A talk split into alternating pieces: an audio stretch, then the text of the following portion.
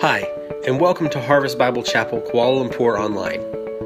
We hope that the following message will be a blessing to you as you seek to walk with the Lord in spirit and in truth. For more information about our church, please visit www.harvestkl.org or click the link in the description below.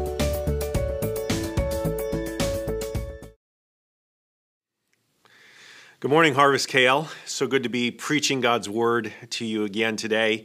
I just count it such a great privilege uh, to serve in this way and uh, want to really ask uh, the Lord's blessing on this here this morning. Also, uh, I want you to know uh, just continue to be immensely concerned for you as you work through the MCO and really the restrictions uh, that you all are under at this point uh, I know that just from a distance, uh, my heart just goes out to you and just really asking the Lord for perseverance uh, in, in this difficult time in that way. And so, just a quick prayer as we start this morning.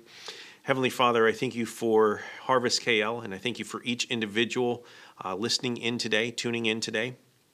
Lord, I just pray that you would continue to strengthen each member of our church uh, when it comes to just the difficulty of the restrictions of the MCO and how that's impacting all of us in our mental health, our emotional health. Uh, Lord, would you uh, not allow it to ha- uh, affect us negatively in these things, but Lord, by your Spirit, would you continue to uh, just sustain us in this time? So, God, we I just pray that you would help, now help us to uh, concentrate on your word and what it has to say and how it will help us to rise above trials. In Christ's name I pray. Amen. So turn in your Bibles this morning to the book of Daniel, uh, chapter 3 this morning. Uh, I've been asked to preach today uh, along the theme of rising above our trials. Uh, I know that's your theme for this month of preaching. And uh, as I was considering what text uh, to preach to you, uh, actually, James chapter 1 was super in the running, but I just kept coming back to something I preached a number of years ago from Daniel chapter 3 that I thought would be so encouraging and helpful to you even today. And so, this morning, I, I, want us to look deeply. Uh, we're going to look at the whole chapter, but let, let me just ask you some questions, maybe to prime uh, you uh, to think about this. What do you do when you have a boss uh, who's in charge of a uh, of who's in charge of you, and he you're selling something for him, and he says um, that from now on, this product that you're in charge of selling, you have to lie about it? What would you do? What happens if you you're, you're your spouse suddenly says, I know I said I do in front of God and others, but now I, I, I don't think I'm in love anymore and I, I found somebody else. What would you do? What if the phone rings and, and it's uh, an instance where tragedy strikes and, and you're never going to see that individual again? Uh, what would you do? What would you do if your son or your daughter rejected your belief system and, chooses a life of, a life of sin and, and being separated from God, a relationship with God? You know, there's a thousand things that could cause us to feel that we are in trial and that we have to actually uh, work through the difficulties of these things. We can feel like, like we're in the midst of the fire of life, is sometimes how we would say it, that, the, that, the, that we're just burning, everything around us is burning. And, and I want to challenge us today to think about faith in the fire. I want us to see here today, really, this is the main idea that we need to stand firm in the fiery test of faith, in the trials that God allows in our lives. We want to talk today about how to stand in the midst of these things. And so I would invite you right now, eh, wherever you're watching this, uh, it might be in your room or on a couch with some people, just stand right now. Just everybody stand up. I know normally you're, you're probably all snuggled in and ready to go on your couch, but just stand up for a minute. We today want to figure out how to stand firm in the midst of the trials that God brings us to. You know, it's actually pretty hard to stand firm, and, and we're tempted many times to, to manage situations or to bargain our way with God in some way, thinking that that's how it's supposed to happen. But the requirement is really standing firm. And that's why I have you standing right now. But you can take a seat as we look at our text here today, Daniel chapter 3. We want to look at what it means to have faith in the fire, what it means to stand in the midst of trials. As we look at the book of Daniel, just a, a quick overview Daniel uh, up to this point, we have seen that God is sovereignly protecting in every situation those who loyally stand for Him. That, that's actually a major theme of the book of Daniel that we see over and over again. That when we stand for the things that God stands for, that God stands for us. And so in chapter one, we, we've seen that we can really trust God. If, if you read chapter one, you can see how, how uh, that's, that's for real. God really does take care of us. And then in chapter two is really a lesson about how to build your faith. And then today, how to stand in the midst of the fiery tests and trials that, that God takes us through. And so God wants to teach us something here today, and He uses this story to do so. And, and really, it's an amazing story. I love that God uses the genre of story to explain truth. And so, even as we look at the story today, I want to show you the six parts of the story. You know how when a story is told, sometimes it's divided by chapters, or if it's a play, it's divided by scenes. And, and we can kind of look here and see six different sections or scenes in this particular story. And I want to just take us through those things, and then uh, we'll look at the six scenes, and then we'll, uh, we're going to draw out five principles that I believe God wants us to see from this particular story today. And so let's look to understand the story today. Scene number one uh, is the golden image. That's what I would call this scene if we were uh, titling it that. And really, we see it's a picture of idolatry. Let's read here a little bit this morning. Uh, I'm just going to take us through the text. In verse 1, it says King Nebuchadnezzar made an image of gold whose height was 60 cubits and its breadth, breadth six cubits. He set it up on the plain of Dura in the province of Babylon. So remember here, Daniel in chapter 2 had actually interpreted uh, a dream. Actually, he told King Nebuchadnezzar what the dream was, and then he interpreted it. And in the dream, Nebuchadnezzar was told that he was the, the, the golden head of the statue that was in the dream made up of different materials. So he was at the head. He, he, he was the gold, the purest, purest material. And Nebuchadnezzar, seeing that, eh, apparently decides to build a whole statue built of gold in his honor. And so we see this pillar of statue, pillar meaning it was, it was very tall, 30, eh, it was roughly 30 meters high. Eh, you think about um, actually something very similar in the city of KL. You know that at the Batu Caves, the Lord Murugan statue stands, and you're all familiar with that, right? It actually stands 43 meters high, so uh, Nebuchadnezzar's was a bit shorter than what the, you see at the Batu Caves. But what we see here is that this idol is being constructed, and it's set on the plain of Dura, which is right near Babylon. Interesting, uh, archaeology has been uncover has been looking and uncovering and found what they think is the base of this very statue at that location. But we don't really believe because of archaeology. We believe because of what God's word has to say. Actually, it's not just teaching us history, it's teaching us something about God and how to relate to him. And so we, we need to read on further. It says in verse 2 the king Nebuchadnezzar sent to gather the satraps, the prefects, and the governors, and the counselors, and the treasurers, and the justices, and the magistrates, and all the important people in his kingdom, and all the officials of the provinces came to the dedication of the image that King Nebuchadnezzar had set up. We see that this is a major thing. Nebuchadnezzar has likely uh, spent a number of years to have this built and then has been planning this massive dedication ceremony that's going to be happening. Although we soon find that it's much more than a dedication ceremony, it's something much more evil than that, actually. In verse 3 and 4, it says, Then all the important people, it says, uh, the officials of the provinces gathered for the dedication of the image that King Nebuchadnezzar had set up, and they stood before the image that Nebuchadnezzar had set up. And the herald proclaimed aloud, You are commanded, O peoples of the nations and languages, that when you hear the sound of the horn, the pipe, the lyre, the trigon, the harp, the bagpipe, the orchestra, it says, every kind of music, you are to fall down and worship the golden image that the king Nebuchadnezzar has set up. And so we see here as the, all these officials are assembled together that, that w- it's not really just a dedication ceremony, it's now a religious service where all of these officials are going to be commanded to bow down. And what we find is that this worship of an idol is not a problem to them. As at the sound of the orchestra and the music, this is what they're going to do. Now, think about why they would do that. It actually tells us in verse 5. It says, and 6, it says, Whoever does not fall down and worship shall immediately be cast into a burning, fiery furnace. This is an amazing threat. This is a serious threat. The king has commanded it, everybody has to do it, and they're going to do it. Why? Well, it wasn't because they actually believed it. It wasn't because their heart was actually drawn to this. It was simply that the king was threatening them. It was out of fear that they were going to do this very action, that they were going to participate in this religious service of bowing down to this idol. Otherwise, they'd be thrown into the fiery furnace, which was likely a, a, large room. They think it would have been built into the side of a hill. There would have been a door at the top, and at the bottom, it would have been something that they could have heated very hot. I mean, think about this. What would you do if your job was threatened, if you didn't do something sinful, if you didn't worship this idol?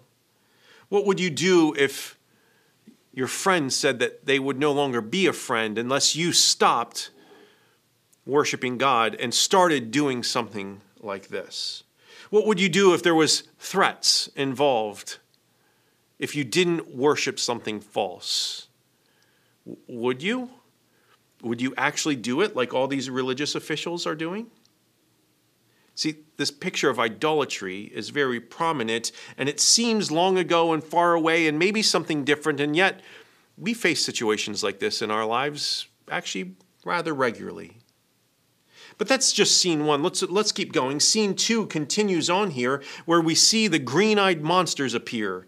Really, it's a picture of jealousy because the, there's some who are green with envy, as is the term, because of some of the Jewish people that were that are going to be appearing in this in, in the story. So it says in verse 7, therefore, as soon as all the peoples heard the sound of the horn, the pipe, the lyre, the, the orchestra, all the people peoples, nations, and languages fell down and worshiped the golden image that King Nebuchadnezzar has set up. Now, remember, Babylon is the superpower of the day. They would have had people from all over, all other countries, embassies and ambassadors and, and officials from other places would have been there, and everybody, everybody is bowing down to the image. And we see here this repetition of what was already told to us about the, and really demonstrating the preciseness and the, of, of what needed to be happening here. And, and in that, we see a group of people appear in verse 8. It says, Therefore, at the time, at that time, certain Chaldeans came forward and maliciously accused the Jews. Now, we have to think a little bit about the Chaldeans. We have seen them before, or eh, before in the book of Daniel. In the book of Daniel, in chapter 2, we saw that these were the individuals that the king first called in to, to tell him his dream and then interpret the dream, but they couldn't do it.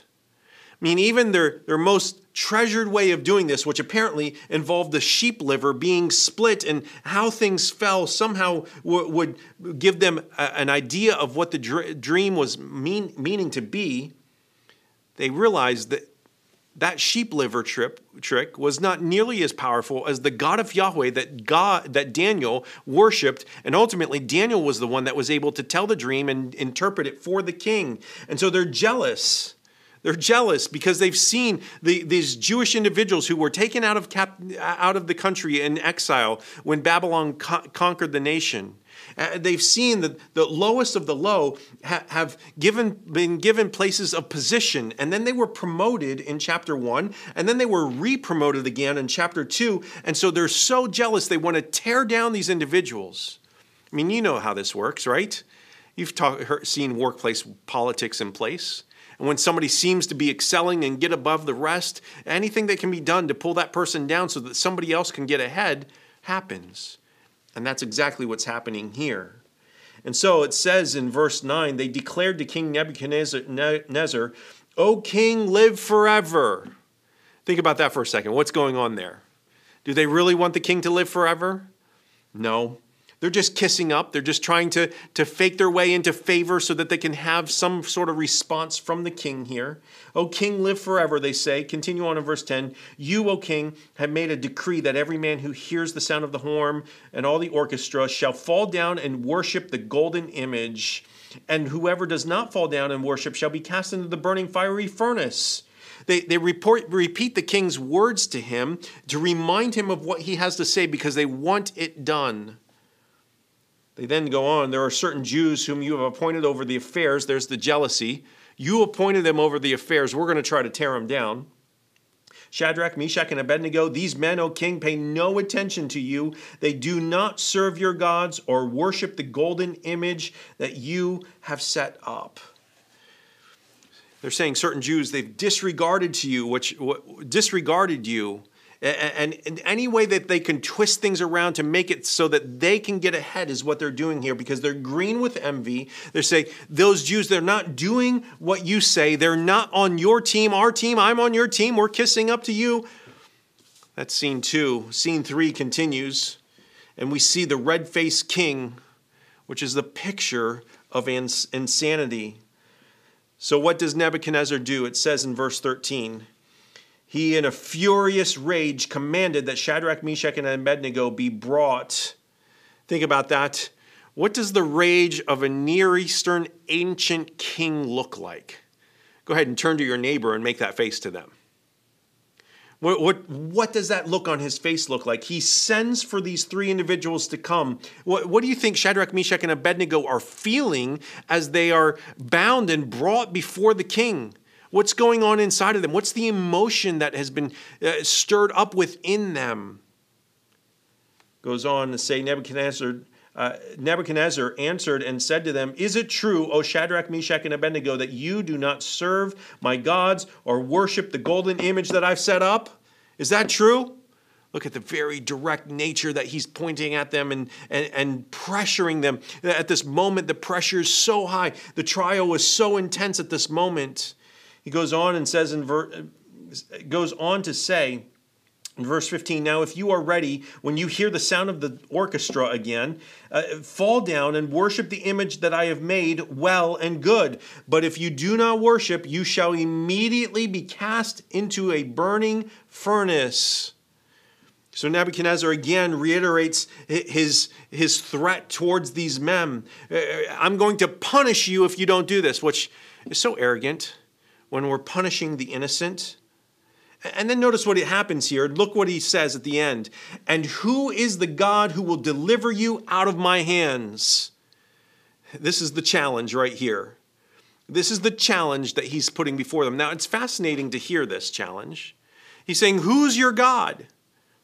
Now, at the end of chapter 2, we see that it seemed like Nebuchadnezzar began to recognize who their God was. After, after the t- dream was told, and it says in the end of chapter 2, verse 46, the king fell upon his face and paid homage to Daniel. He was worshiping him, which is the wrong thing to do. And he commanded uh, that offering and incense be offered up to him. That's the worship that's going on to Daniel. We don't worship any person, we only worship God, but he's worshiping Daniel which goes to show you that what he's about to say, he, he thinks he's right about, but he's not fully understanding. The king said to Daniel, Truly, your God is God of gods and Lord of kings and a revealer of mysteries. He seems to recognize who this God is. And yet now he's challenging this God. Now he's saying, Who's your God? Who could save you from what I'm about ready to do to you? This is the picture of a king who's insane, back and forth, back and forth. He doesn't know what to believe. He's mad. So then we see the, share, the stare down. This is scene number four. The stare down, it's a picture of integrity, what we see in verses 16 and 17. Uh, it says in verse 16 Shadrach, Meshach, and Abednego answered and said to the king, O Nebuchadnezzar, we have no need to answer you in this matter. They're saying, You don't need to put us on trial, king. We're, we're agreeing that we did not bow down, nor will we bow down to your stupid idol. Verse 17 If this be so, our God, whom we serve, is able to deliver us from the burning fiery furnace. Wow, look at the faith of these men. And he will deliver us out of your hand, O king. But if not, be it known to you, O king, that we will not serve your gods nor worship the golden image that you have set up. The contrast here is awesome. Nebuchadnezzar says, What God could possibly do it? And Shadrach, Meshach, and Abednego say, Our God, our God, our God can save us. Our God is able to do that, so we're not going to worship your idol. Think about that. They, walked into their palace. I don't know what they were feeling, but they set their jaw. Their eyes were clear. They were asked, Is it true? And the king gives this big, bad speech of what, what he's going to do. And, and they say, We don't need to answer you because God is able. We're not going to worship your idol. Even if the consequences come for not doing so, we believe that God is taking care of us. That leads us to scene number five, five the fiery furnace, which was a picture of intensity. Look what happens in verse 18. Then Nebuchadnezzar was filled with fury. Think about the face that you just made to your neighbor, right? And the expression of his face was changed against Shadrach, Meshach, and Abednego. He ordered the furnace heated seven times more than it was usually heated this king, he, he's mad. His facial expression changes. He, he wants to make them do this. And when they say they won't, he says eh, his, the intensity of his anger gets so much, so, so big that they're like, add more fuel, add more draft, add more heat, get that thing fired up. I don't think he was concerned about seven times. He was just saying, get it maximum heated. Go above the limits of the manufacturer here. Get this thing as hot as we possibly can because I'm so hot that they're not doing what I have to say. Then in verse 20, and he ordered some of the mighty men of his army to bind Shadrach, Meshach, and Abednego and cast them into the burning furnace. He's like, listen, we don't need Boy Scouts here taking care of this. We want the Navy SEALs. We want the special forces. We want the biggest, baddest guys in our army to come here. I don't want anything that these guys to get away in any way. I'm so upset. It says in verse 21, these men were bound in their cloaks and their tunics and their hats and their other garments, and they were thrown into the burning furnace. Interesting detail. Why is that recorded? That they're bound in their cloaks and their hats and their. What it's saying is, we're not going to delay because normally what would happen in this instance is they would be stripped of their clothing and then they would be punished. But instead of taking time to strip them down, they just bound them up. It has to be done immediately and now. No delay. Verse 22 because the king's order was urgent and the furnace overheated, the flame of the fire killed those men who took up Shadrach, Meshach, and Abednego. And the, these three men, Shadrach, Meshach, and Abednego, fell bound into the burning fiery furnace. Notice, three of them. Notice, they're bound and falling into the furnace. Only God can help them now. And that takes us to scene six the sovereignty of God, the picture of, a de- of deity. What we see back in, in verse 24 uh, as the king responds, the king was astonished and he rose up in haste and he declared to his counselors, Did we not cast three men bound into the fire? And they answered and said to the king, True, O king. Uh, Nebuchadnezzar is astonished. It's actually pretty amazing. You think about the list of emotions that happened within the king throughout the book of Daniel. He's back and forth, back and forth. He, he seems to be in his right mind, and then he's out of his mind. He's, he's happy and he's angry all the time. And in all of this, he's sitting and watching the spectacle that's happening, thinking that he's in control of all of these things. And then suddenly he stands up and he's astonished because of what he sees. Look at verse, look at verse 25. It says, He answered and said, But I see four men unbound walking in the midst of the fire, and they are not hurt, and the appearance of the fourth is like a son of the gods. So, a couple of things that are going on here. We see actually three miracles going on. The first miracle, a small miracle, is they're not, they're not bound anymore. The second miracle is that they're not dead even though the special forces guys are dead uh, from the outside they're in the fire and they're not dead and then the and then the third major thing is that they're not alone there's a fourth individual walking around inside the fire with them now we understand what's going on inside the fire right Shadrach, Meshach, and Abednego are in there, and God is protecting them because Jesus is now with them. That's who the fourth person is. And they're in there worshiping. Our God is an awesome God. And meanwhile, outside the fire, the king is like, What's going on? It appears like there is a son of the gods inside of there. Nebuchadnezzar can't know. He doesn't know who Jesus is, so he doesn't recognize. And his best description is that is, is like the son of a god. A little bit later, he's going to call him an angel from God. But really, what we see here is that uh, there's something significant about this fourth individual. There's really two views. Uh, a lot of times scholars look at this and they say, well, there was an it was an angel that was there that God sent, kind of like what Nebuchadnezzar says. But really, I believe that the Bible is teaching us here that this is Jesus himself who's in there with Shadrach, Meshach, and Abednego. This is the pre-incarnate Jesus. This is Jesus before he was put on flesh and born as a baby in the manger. This is Jesus uh, thousands, hundreds of years, and even thousands of years before his coming to earth, appearing in the story of the Bible.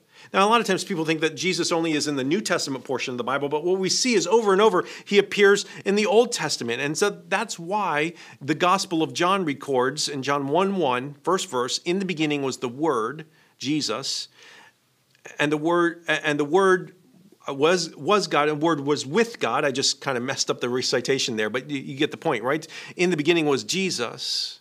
And then it says in verse 14 that he put on flesh and dwelt among us, that, that we could see the glory of God. So that was what was happening in the New Testament. But long before that, Jesus was in existence. We know uh, from Colossians chapter 1, he was the one that was doing creation. And so in all of this, we see that Jesus is present here. And not the first time in the Old Testament we see Jesus present. Actually, in, in, Genesis chapter 18, he appears to Abraham as the angel of the Lord. That's Jesus. And then in Joshua chapter 5, he appears as the captain of the Lord's army. That's what the text says, but that's actually Jesus. And so, in all of this, I want you to see here that this fourth individual that Nebuchadnezzar can't recognize, we with eyes of faith understand, come to realize Jesus is in the fire with them, he's in the trial with them. So then we see the rest of the story. Verse 26 Then Nebuchadnezzar came near to the door of the burning fiery furnace, and he declared, Shadrach, Meshach, and Abednego, servants of the Most High God He's using the right title, but he doesn't really quite know this Most High God yet. He says, Come out and come here. And then Shadrach, Meshach, and Abednego came out from the fire. That's a miracle, right? And the satraps, the prefects, the governors, the king's counselors gathered together. It was the spectacle of they couldn't ter- take their eyes off of it. And they saw that the fire had not had any power over the bodies of these men. The hair of their heads was not singed, their cloaks were not harmed, and no smell of fire had come upon them. I mean, this verse, I have a system where I highlight things in pink that are miracles in the Bible, and this whole verse is highlighted in pink because what we're seeing here is this incredible miracle of God preserving those who stood for him, no matter what it cost to them. Nebuchadnezzar answers and said, Blessed be the God of Shadrach, Meshach, and Abednego, who has sent his angel to deliver his servants, his servants who trusted in him and set aside the king's command and yielded up their bodies rather than serve and worship any God except their own God. And notice this is such a key part. I have a big, uh, a big rectangular around the words, they trusted in him. And how did they how did Nebuchadnezzar know they trusted in God? Because they set aside the king's command, yielded up their own bodies rather than serve and worship the God that I told them to worship, the idol I told them to worship. And they worshiped their own God only. You see, this is this is so such the key part of this chapter to see how they trusted in Jesus in the midst of the trial. And it was recognized by all what they trusted in at this moment. And all of this, I want you to see a truth for application that God calls us to stand firm, stand firm, stand firm in your trials. Stand firm in the trials is what it what it tells us, and and actually uh, a verse that uh, is so important for me that has re, that helps keep me me focused and centered on this is from Isaiah chapter 7, verse 9, that says, If you are not firm in faith, you will not be firm at all. This is such an important verse to understand. It's saying if you do not stand firm in your faith, if you if you let your faith kind of slip away, if you get your eyes off of God and trusting in him and begin to trust in something other than him, you're not firm, you're not confirmed is actually what it's saying. Uh, an author named Raymond Ortlund has said this about this verse in Isaiah God literally says, If you do not firm up, you will not be confirmed. In other words, you'll live by faith or you won't live at all. But if you do want my support, all you have to do is lean on me. God is attracted to weakness and need and honesty. He is repelled by our self assured pride. I love that quote because I think it sums up so much of how they how sh- these three men trusted in Jesus in this very moment. Now that's the story and the six different scenes, and I think already probably God's Spirit is working to to uh, help you learn some things. But let me just draw out five principles that I believe that this text is teaching us in regards to how to stand firm in our faith in the midst of trials. The first one is this if your faith is real, you will have trials. There's going to be conflict if your faith is real. Now, notice the first part of the phrase here if your faith is real. What I'm saying is, not everybody's faith is real. Not everybody who says that they have faith actually are putting their trust in the Lord. It's actually part of the Sermon on the Mount when Jesus teaches and he tells us that it doesn't matter what you say, it doesn't even matter what you what your great works are. It's really your obedience to Christ and repentance and following after him that is the thing that actually saves us. And what we see here is a trio of men of real faith. They were not cultural Christians. They did not give in to peer pressure or boss pressure or cultural pressure. Uh, there was a hostile culture that they were living within, and they refused to compromise in the midst of it. And that brought on certain conflict. There was always going to be friction, and not just friction, but war that would happen because they put their faith and trust in the real God instead of doing what others wanted them to do. And that causes us to feel a little bit funny.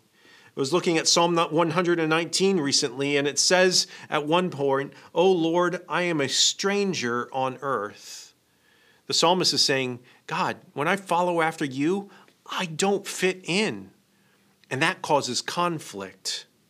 Now, many of you are living cross culturally. Many of you know what it feels like to not fit in and to be at odds with those who do things differently than you around, around you. And yet, what we find is that as believers, that is true of every one of us who live in this world that is at war against the Father. And yet, what we see here is that the promise of Scripture is that all who live godly in Christ Jesus will suffer persecution. Did anybody ever tell you that when you became a Christian? Did anybody tell you that that comes from Scripture, that Paul has written those words? Or as Peter has written in 1 Peter chapter 4, verses 12 to 14, Beloved, do not be surprised at the fiery trial when it comes upon you to test you as though something strange were happening to you. Peter's saying, Listen, you should expect trials in this life. Don't think that that's strange. As a Christian and as a believer, we're learning today how to rise above trials. And so many times we think, why do I even have to face this trial? Why do I have to go through this difficulty? And Peter's telling you, don't be surprised by that. But it says he says, rejoice insofar as you share Christ's sufferings, that you may also rejoice and be glad when his glory is revealed. If you are insulted for the name of Christ, you are blessed, because the Spirit of glory and of God rests upon you. Being reviled and persecuted for Christ is proof that you really know God. And that's important. And I think also important in all of this, because there's actually friction and war and two different sides to things, it's so important that people uh, uh are upset with us because of what who we believe in, not what we do. In other words, don't be a jerk about being a Christian. Don't be a jerk about how you go about trying to live out God's principles. Don't be rejected for what you stand for. Uh, be rejected for what you stand for, not how you act.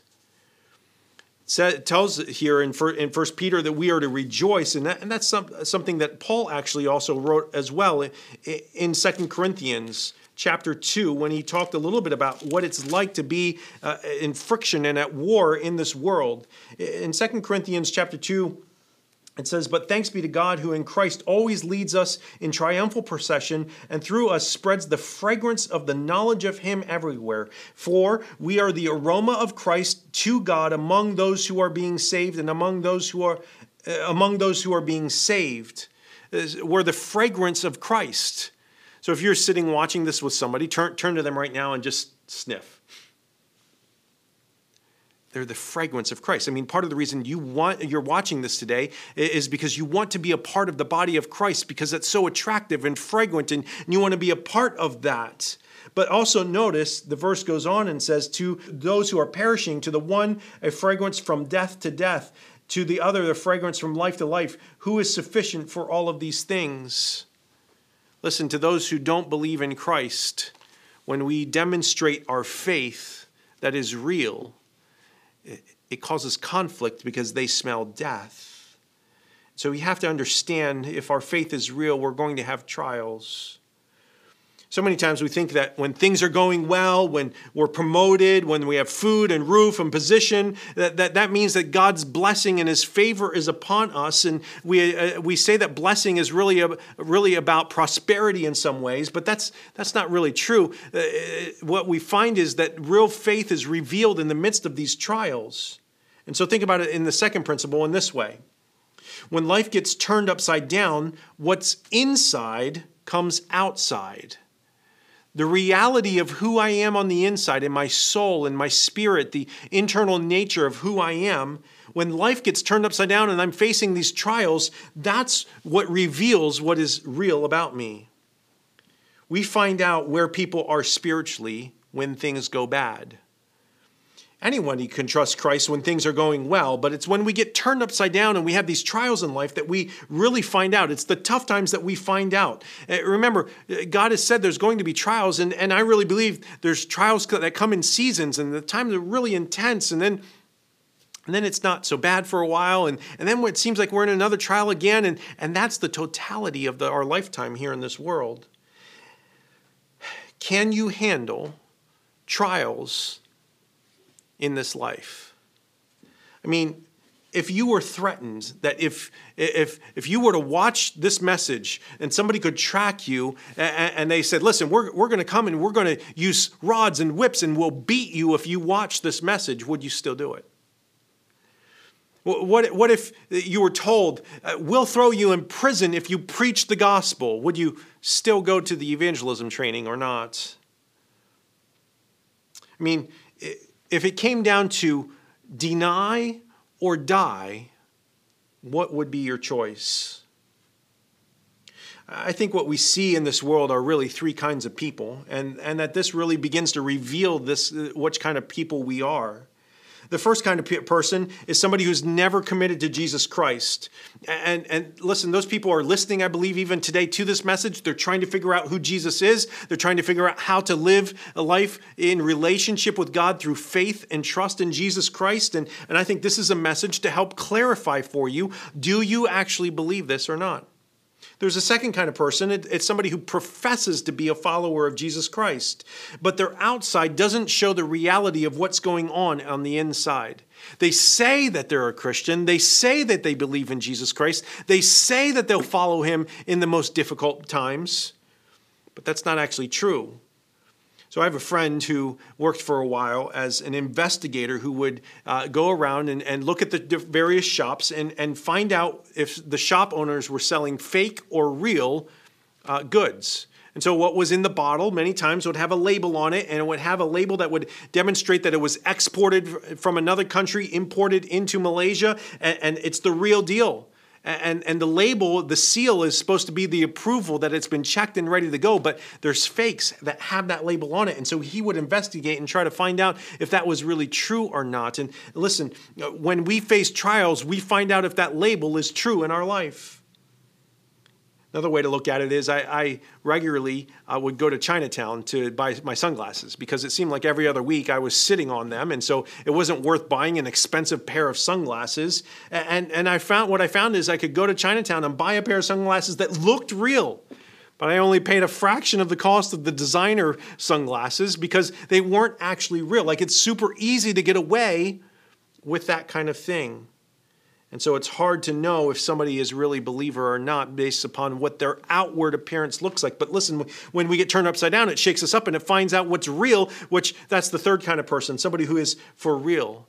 What's on the inside is true belief In Matthew chapter 7, Jesus is teaching about the wheat and the tares and how those things get planted and grow side by side. And, and actually, he doesn't even want them torn up. He wants those things to grow together because he doesn't want to remove real faith. Listen, so many times the trials are what reveal who is the wheat and the tare. The trials turn us over, and what in, what's real on the inside actually comes out and is revealed. What would you have been doing if you were one of these individuals? Would it confirm, this trial, confirm what's real in you? Or do you even know right now? Is the Spirit of God even speaking right now and saying, listen, you, you need to truly trust me because the way that you have trusted up to this point has not been for real? Here's a third principle I think we see from this God is testing your faith, so surrender. Look at verse 17 and 18. This is where the three men respond. They say this amazing statement. I think this is one of the high water marks in the, all of the Bible. You should have like big underlines and squared off and highlighted. This is such an, these are such important verses. If this be so, our God, whom we serve, is able to deliver us from the burning fiery furnace, and he will deliver us out of your hand, O king. But if not, be it known to you, O king, that we will not serve your gods or worship the golden image that you have set up. Your threat doesn't actually change what we know to be true. Faith that trusts God only for what he does for me is actually failure. It's worldly faith. It's a faith that demands things, that I'm going to get things from God, and so I'll only believe Him if He does certain things for me. It's not faith in the person of God, and it oftentimes revealed that I am putting myself in the position of God, that I'm actually telling God, serve me. But faith that says, I'll trust you, God, either way.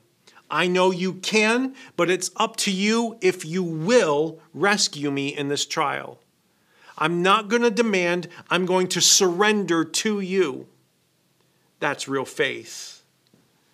Notice these three men that their obedience was not dependent upon God doing what they wanted which I think is such an important thing for us to see because how many people worship God because you expect something from Him? Don't think about other people, think about yourself. How many times have you said, I worship you, God, because you did what I wanted you to do? But if you didn't do it, I wouldn't really believe you, or I would doubt you, or I would just kind of ignore you. How many times has that happened in our lives? What if God doesn't do what you're asking him to do? What if he doesn't heal your marriage? What if you don't ever conceive a child? What if he doesn't give you the career things that you want? Or what if God lets some things happen where it breaks your heart, where a child walks away from relationship with you and with God Himself? What if God allows you to develop an illness? In all of this, remember, Scripture says don't put God to the test, but God does want to test and see if our faith is full and real. The key in all of this is God is in the process of refining us and proving and testing faith in those who really know Him. And those who truly know Him surrender to the testing that God does, like these men did in this story. Here's the fourth principle I want us to see we need to stand for Jesus, and Jesus will then stand for you. When I stand for the things that Jesus has called me to, Jesus stands up for me. I want to just bring in a story from the New Testament, the story of, the, of Stephen in Acts chapter 7.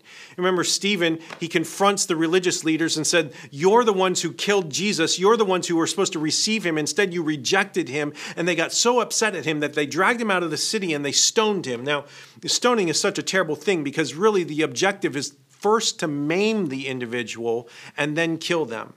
And in the middle of the stoning that's going on, when Stephen is already eh, eh, not of sound body or mind because of all the blows that he's taken, he looks up and in the midst of being maimed, he looks up and he sees into heaven. And do you remember what he sees? He sees Jesus standing at the right hand of the Father. Now, now that's so significant because Jesus is always seated in the New Testament. He's always seated, demonstrating that his work on earth is done. So when Stephen looks up and he sees Jesus standing, it's different than any other time that we see in the New Testament. And we got to be asking, what is he standing for? Well, he's standing up because Stephen was standing firm in his faith in the midst of the trial. When you take a stand, Jesus will support you in that situation. And the reason is because he has this immense love for you. He has this intimate relationship with you. When you suffer with him and you don't compromise the way he suffered and didn't compromise, Jesus loves to be with you. He will stand for you and he'll protect you. Listen, maybe he won't protect you physically on this earth, but he has protected your soul and he'll he'll embrace you with arms wide open. It's the greatest thing that could ever happen to have God grab you hold of you in the midst of your trial, even if it means the end of physical life right now. So I was thinking a little bit about this whole story back in Daniel. And I was thinking about how Jesus rescued, he goes into the fire, stands with them, rescues them in the midst of the very dire last moment. And I got to thinking about wait a second, God is sovereign. He knows he will deliver them.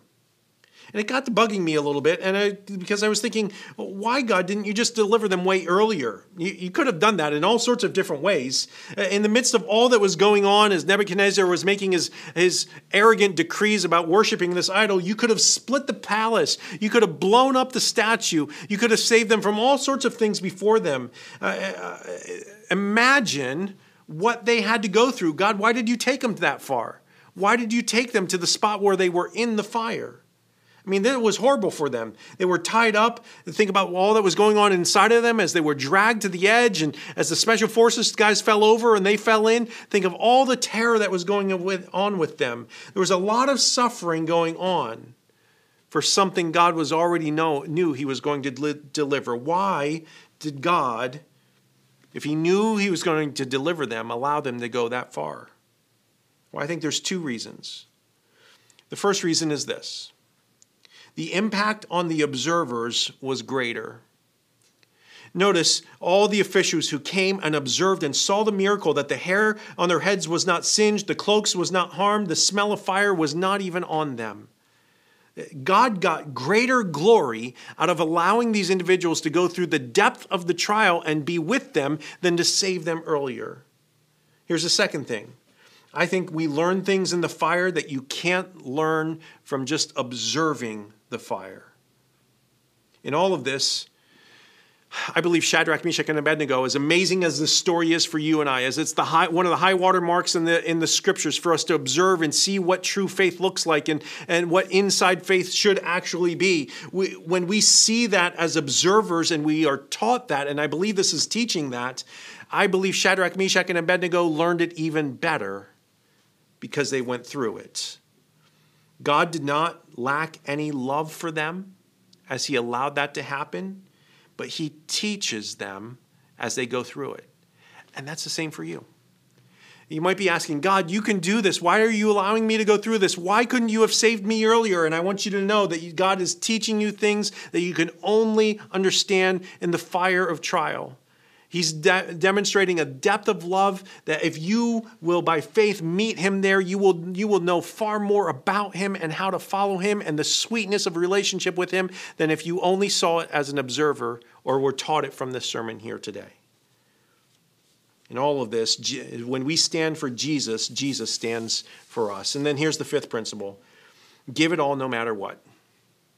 Give God everything no matter what. Now, I'll tell you, we hate this. I think all people kind of hate this. The totality, the completeness, the sold out requirement of faith. We object and say, that's too narrows. I want it both ways. I want to love God and have my skin saved. Some people are listening to this are like, honey, let's get out of here. I don't want this kind of thing. I want a comfortable message that says no matter how I live, God's going to take care of me and get out of this. But we're not going to hear that message here because that's not what the Bible teaches. What the Bible teaches is that when you're completely sold out for God, that's true faith. That's faith in the fire. There's all sorts of reasons that Daniel could have compromised these in his story, and these men could have compromised in this particular furnace story. But I believe there's a number of scriptures that help us understand how being completely sold out is completely worth it. In 1 John 2 15 and 17, it says, Love not the world, neither the things that are in the world. If anyone loves the world, the love of the Father is not in him. They're saying, give it all. James 1 8 says, A double minded man is unstable in all of his ways. Let not that person think that he will receive anything from the Lord. Give it all. Matthew 5 says, No man can serve two masters. Either he will love one and hate the other. Listen, you got to be all sold out. Give it all no matter what. And Matthew 10 says this If you confess me before men, if you take a stand for me, I will confess you before my Father.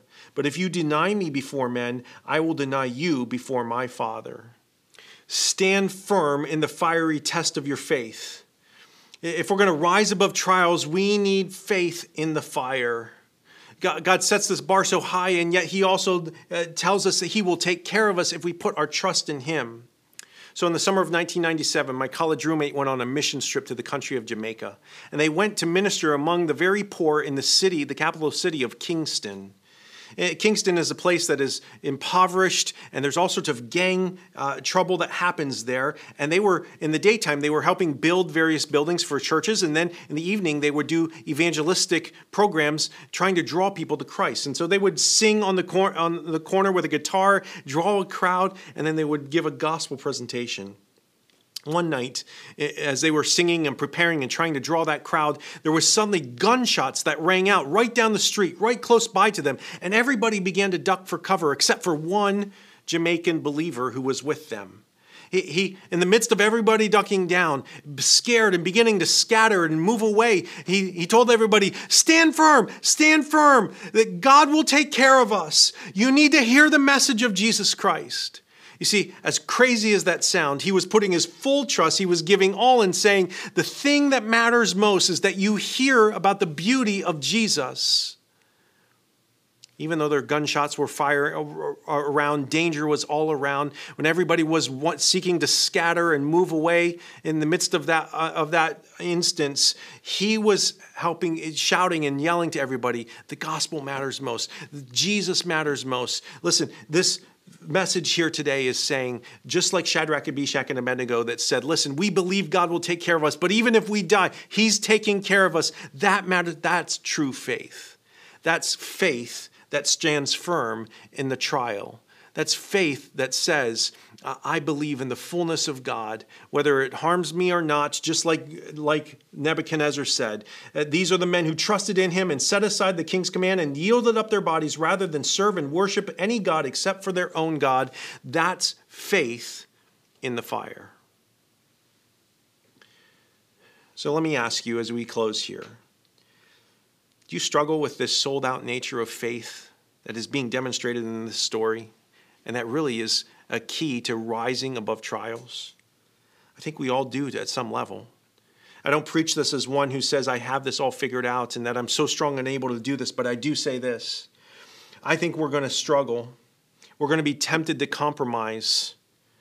When you're in the midst of a tough marriage, this message is saying stand firm. When, when you feel all alone in the world, stand firm, don't give up when the relational thing is going down, can, can you take a stand for Christ in the midst of that, even if it's costly? Can you count the cost today and choose today that you'll be loyal to Him by His grace? That you'll put your eyes on the object of our faith, Jesus Christ, not on anything else? And if you're not in the fiery trial of life right now today, will you prepare for whatever it is that God is going to take you through in the coming days? Today, I want you to see that we need to make a stand for Jesus, that we need faith in the fire if we are going to rise and follow Him over and above the trials that He allows in our life.